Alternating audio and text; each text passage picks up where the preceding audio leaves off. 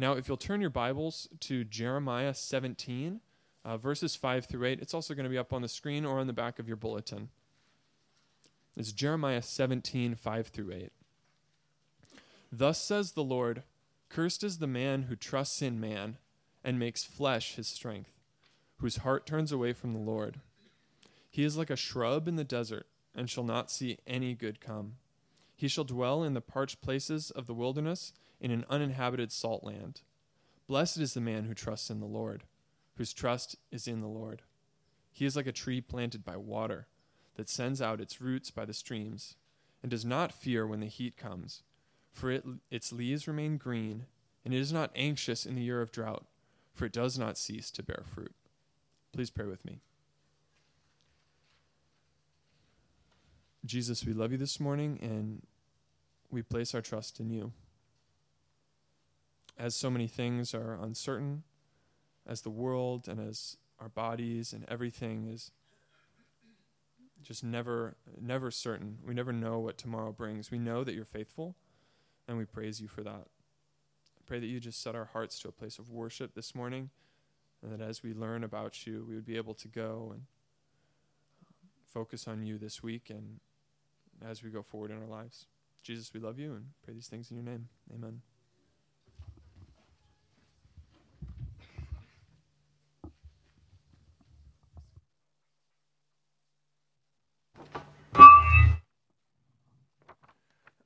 Right, good morning, everyone. I see uh, the sunshine is the, the prime real estate this morning, so the rest of you have to snuggle a little closer and stay warm. A couple things on the, the giving card. There are more in the back if you did not receive one. We had a church dinner um, four weeks ago or so before the fires. And um, number one, we wanted this to be anonymous. So please don't put your name on it. And um, um the point of this is that we want to put a renewed priority on our worship ministry here at our church. And so that means that we are going to devote more of our finances in uh, 2019 towards our worship ministry. So if you want to partner with us um, in that, then we would love to hear from you on that. But please just keep it anonymous. There's more of these in the back, and then you just drop it in the, the little wood offering box there in the back. All right, that's great. this morning we will be looking at um, the book of Jeremiah, and we will be looking at the um, the idea of the Christian life is one of faith. And, and if you've been around Christianity or churches, that's probably something that's familiar to you. But let's look at it a little bit more clearly and specifically and see if we're actually living this out. All right, so here's, here's our big idea this morning, and that is this that the difference between a beautiful life and an empty life hinges on the object of your faith, not the circumstances of your life. And that is contrary to the way that most people think. If the details, if the circumstances are going well, then my life is going well. If life is going the way I like it, then my life is beautiful. It's, it's good. I, um, if the kids are behaving, life is great. If finances are great, life, all of these things about life. If I'm dating someone that I really like, life is great. If I'm not and I really want to be, life isn't so great. So, the Bible says that there is another way to live, and that has to do with the object of our faith. And that is one of the key messages of the Bible. It's the object. Let me give you a, a, quick Old Testament story from the book of Exodus. The book of Exodus is a, a book primarily about um, the Israelites leaving uh, Egypt.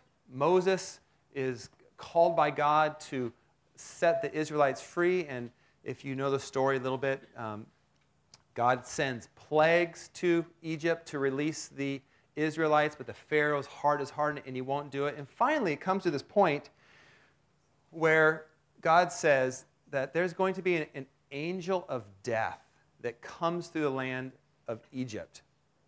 And the only way to survive this angel of death is to have your, your best lamb be a sacrifice. And you must put the blood of the lamb over your doorpost.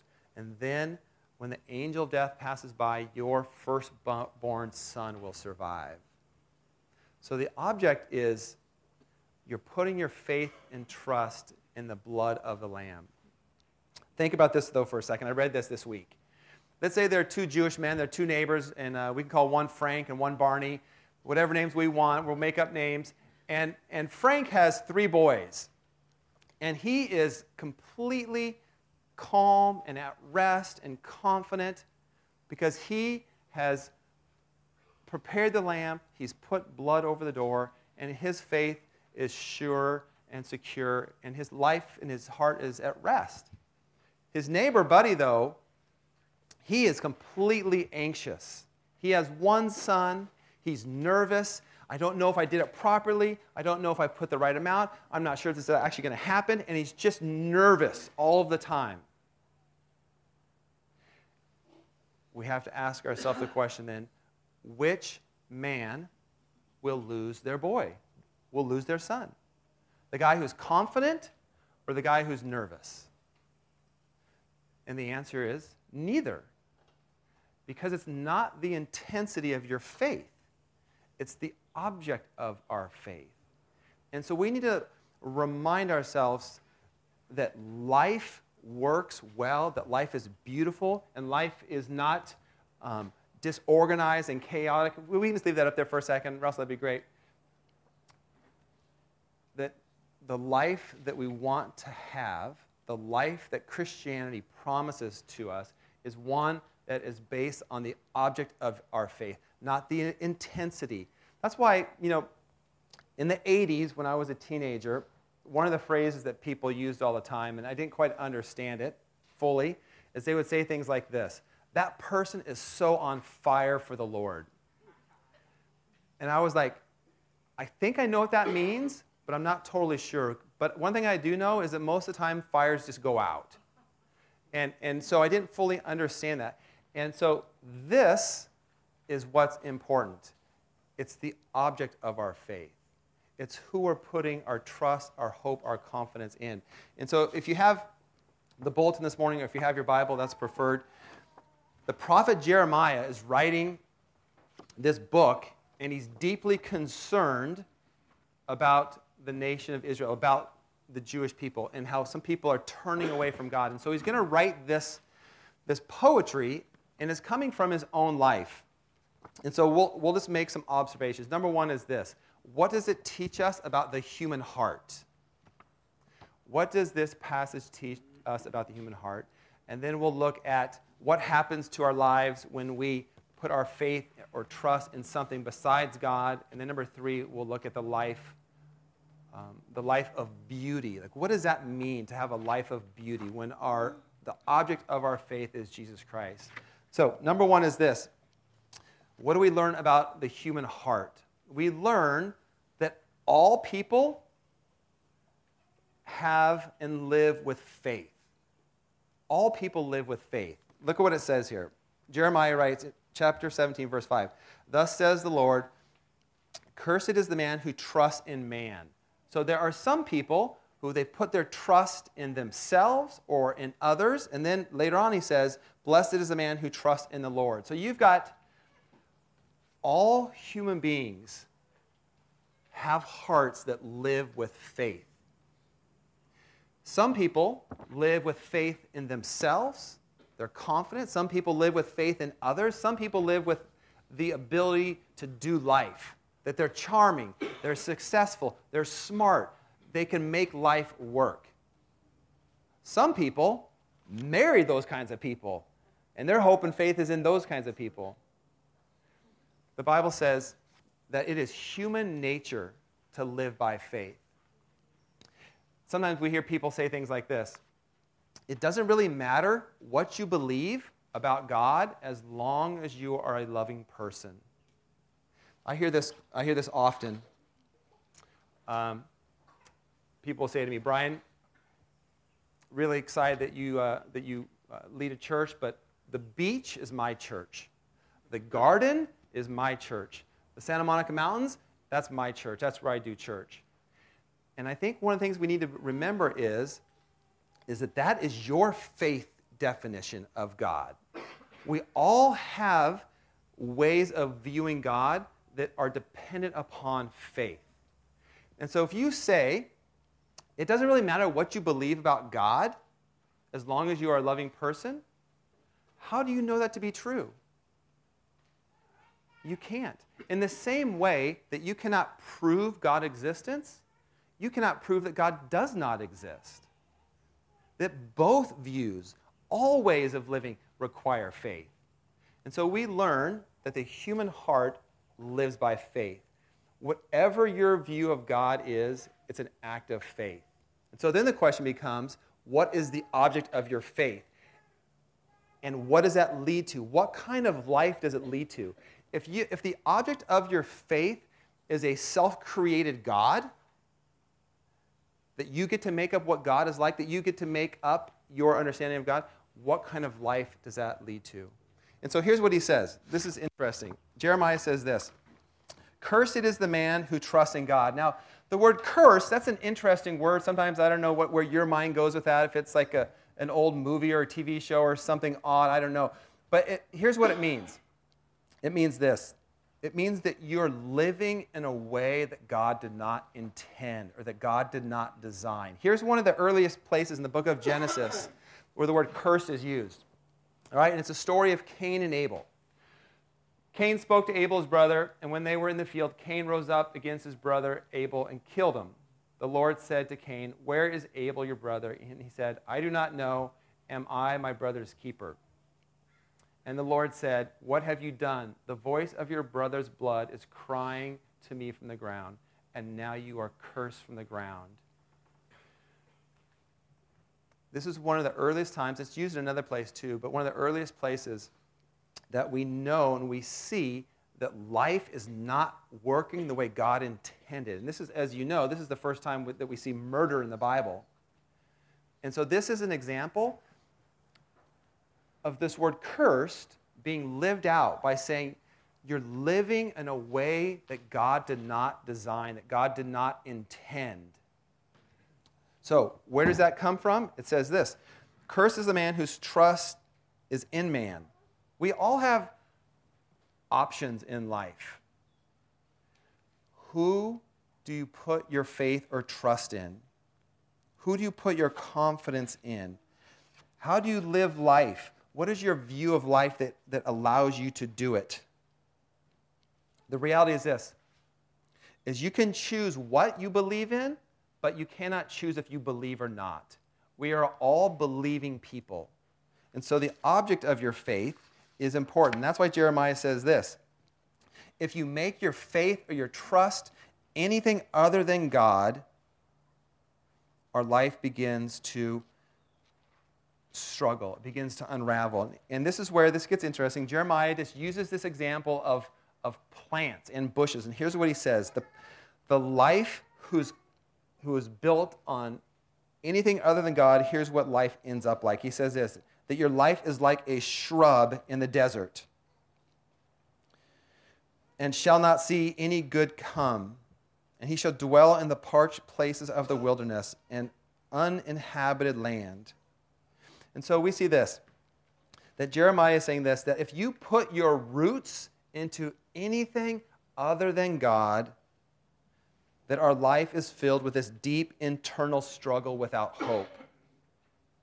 He says it's like this bush, this desert shrub. It's, it's literally like this disfigured plant in the wilderness, in a salt, parched land.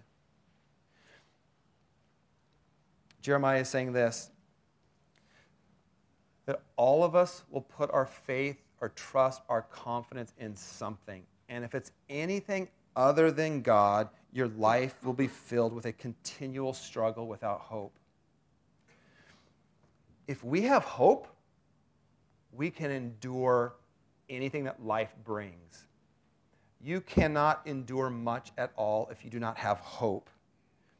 And Jeremiah is saying this if you put your trust, your confidence in man or anything other than God, your life will be an internal, continual struggle. Number two, he says this with this bush metaphor that you will have a continual search for meaning. that your life will lack meaning, it will lack purpose. There will be an emptiness. He says this that this shrub in the desert shall not see any good come. He shall dwell in the parched places of the wilderness, that this bush symbolizes a life of loneliness. It's a life of despair. It's not a life of beauty. And here's what's so important to understand is that this is not what God intended for any of us. God did not create any of us to experience this kind of life. He did not create you to live without hope. He did not create you without meaning. He created you for those things. He did not create you to be lonely. So the Jeremiah is teaching us number 1 that the human heart functions out of faith.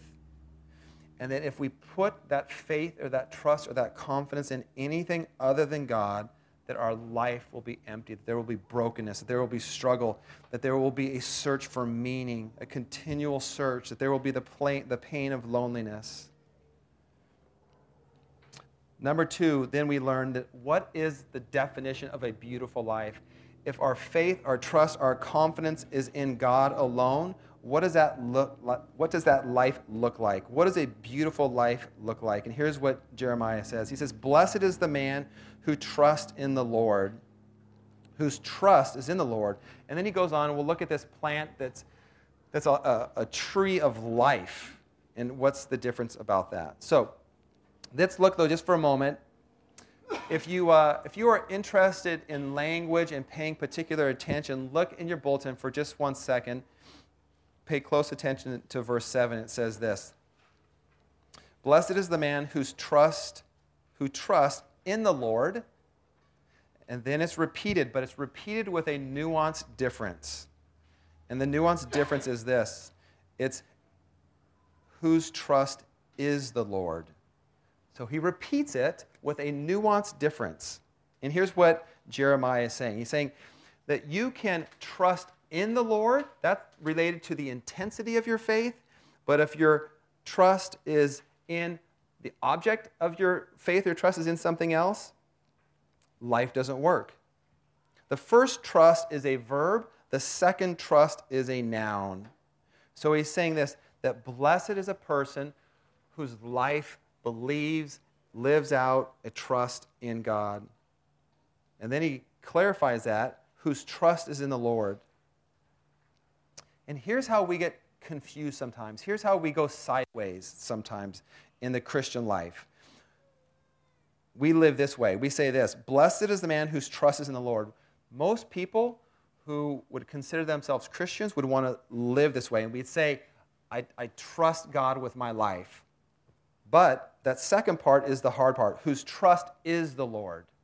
Now, let me just give you one example this morning where we often put something else there besides God. So we would say something like this Blessed is the man who, who trusts in the Lord, but whose trust or whose confidence, whose identity, whose hope is in seeking the approval of others. We live our lives at the deepest level by functioning out of the motive of trying to make people happy that our ultimate confidence in life, that our, that our ultimate faith is seeking the approval of others. And we say we trust God, but that's not how we functionally live. So Jeremiah is saying this that a beautiful life understands that the object of our faith and trust is God alone, but it's also a verb, it's an active, it's how we live our lives. So blessed is this person the beautiful life comes from a person whose faith and trust is in God alone and it's functionally lived out. Again, it's as I said earlier, it's not the intensity of your faith that saves you, it's the object of your faith that saves you. And then he goes on with this metaphor again. There's this contrast. This is a, a common way that the Bible teaches. Here's one picture, now here's the second picture. And he says this the beautiful life, the blessed life. He is like a tree planted by the water that sends out its roots by the stream. And so, what, do we, what is needed for this beautiful life? Let me give you a, few things. Number one is this that the beautiful life comes when God plants the tree. That God is the one who creates a new life in you. God is the one who regenerates your heart. God is the one who sustains you. We have a misunderstanding of Christianity when we think that Christianity is about us being good people about doing things, that we're working really hard about being loving and being moral and good people. We misunderstand Christianity if we turn it into following rules. Christianity is first and foremost about what God has done for you. It's foundational understanding. It's crucial understanding because one is made up about what we are doing, and the other is about what God is doing. If Christianity is me standing up here and saying to you all, you need to be more loving, more moral, watch your mouth, give more money, and it just becomes a checklist of things for us to do, we become self righteous, we become filled with guilt and shame if we, if we don't perform. Christianity is about this what God has done for you through Christ alone. And Jeremiah is saying that when he says that we are like a tree, that God is the one who gives us new life. God is the one who brings and sustains life. He says it sends out roots by the stream. yesterday, uh, Karen and I, my wife, we, we did a hike yesterday, and it was a hike that I've wanted to do for years. And, uh, we hiked up in the mountains through the, the fire zone. And, um, but we came, we came along a creek and we were deep in a canyon. And one of the things that was uh, a beautiful thing to see is that there were trees, um, the, and there's still water flowing in this stream. And these trees, they, there are still some trees that have green leaves that are still alive, that survived the fire. But the trees up on the hillside, this is just a perfect picture, they, they just didn't make it. They didn't survive. One is still living and beautiful because it's near water. Its roots are just like here in the story. Blessed is the man who trusts in the Lord, whose trust is in the Lord. He is like a tree planted by the waters that sends out its roots by the stream. So, number one, the beautiful life is about what God is doing for you. Number two is that the beautiful life endures the struggles of life the beautiful life endures the struggles of life. And here's what it says the second part of verse 8 it says that this tree planted by the water does not fear when heat comes, for its leaves remain green, and it is not anxious in the year of drought. So both the tree and the shrub experience times of trial and hardship. One struggles and one remains beautiful. What is the cause? It's because one is renewed by God, one is planted by the water, and it does not fear. So, think about this and applying this for our lives. What makes a life beautiful? When life does not go the way you want, when life goes sideways, when relationships break down or something happens in life, it says that there is a way for you to do life that is still beautiful when things don't go the way we want, we were laughing this morning about this, we all want life to go our own way. And we can have a, a joke or a contest about who feels the most strongly about that. Because I think I really like it when life goes my way. And we know it doesn't. And how do you respond when life does not go your way? Jeremiah says this that your life can still be beautiful. You don't have to turn in and have little temper tantrums and go sideways in life. When you understand that God is the one who changes your heart, God is the one who sustains your heart, that you can remain beautiful. The last thing that we see about this tree that's been planted by God is that it bears fruit. That your life is still productive, that good things still come out of your life. Galatians chapter 5, and I believe we have this on the TV screen, says this. We have the, uh, the verse 16, Russell? It says this Paul writing to the Galatians says, Walk by the Spirit. What does this fruit look like? Here's what he says When heat comes or drought comes, this tree does okay. When life doesn't go the way you want, when life is hard, when life brings challenges, this tree still bears fruit. And Paul says this how? When you walk by the Spirit. And what does a beautiful life look like? Paul gives us the explanation. The fruit of the Spirit is love, joy, peace, patience, kindness, goodness, faithfulness, gentleness, self control. So, what are the things that make your life beautiful? It's a life that's being led by the Spirit. Do you see this? This is not about things that we do. This is not a checklist of things that I'm asking you to do. These are things that the Spirit of God will create in your life.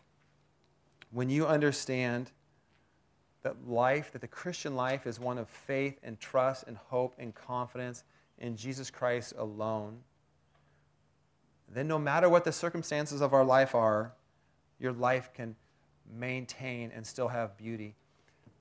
Let's go back to the very beginning, Russell, the very first thing we put up here. And you can ask your life this the difference between a beautiful life and an empty life hinges on the object of your faith, not the circumstances of your life. We all know that some people have experienced some really hard circumstances lately. And we can offer compassion and friendship. We can offer a life that is led by the Spirit, that offers true community and true friendship. But Jeremiah, he finishes, and it's not in the bulletin, but he finishes this little section with a verse, verse 9, and it says, and I'll just paraphrase it, but it says this that we must be aware that the human heart is easily deceived, that the human heart easily deceives ourselves, that the human heart can be a challenging thing to understand. Here, let me read it.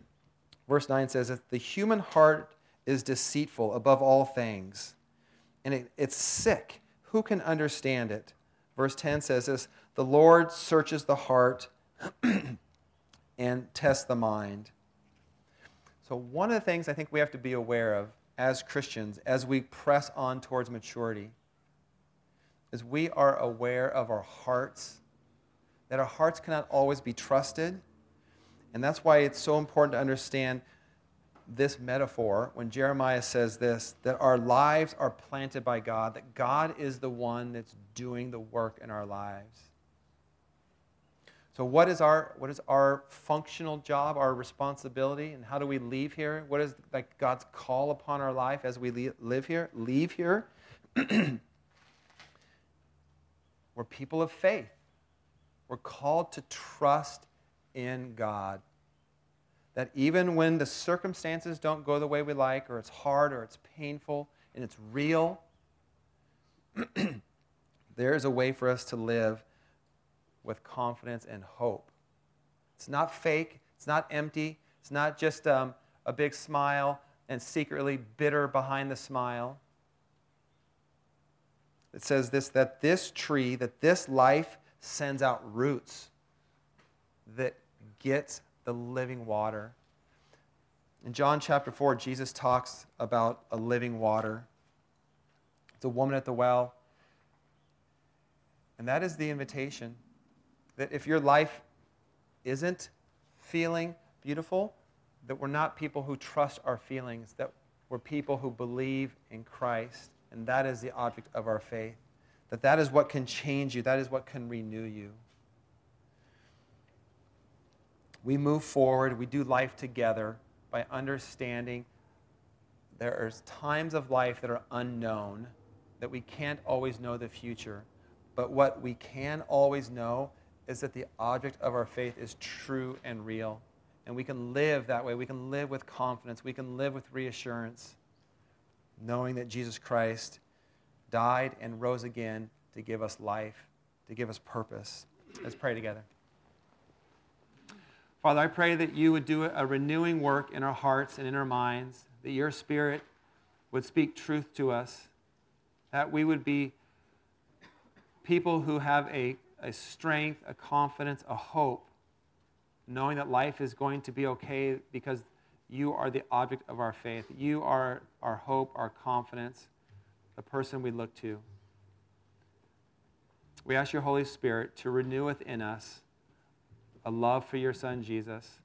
We can leave here with confidence and hope, knowing that you've called us to be people of faith, to trust, not to worry, not to look to ourselves, but to, look to Jesus Christ alone.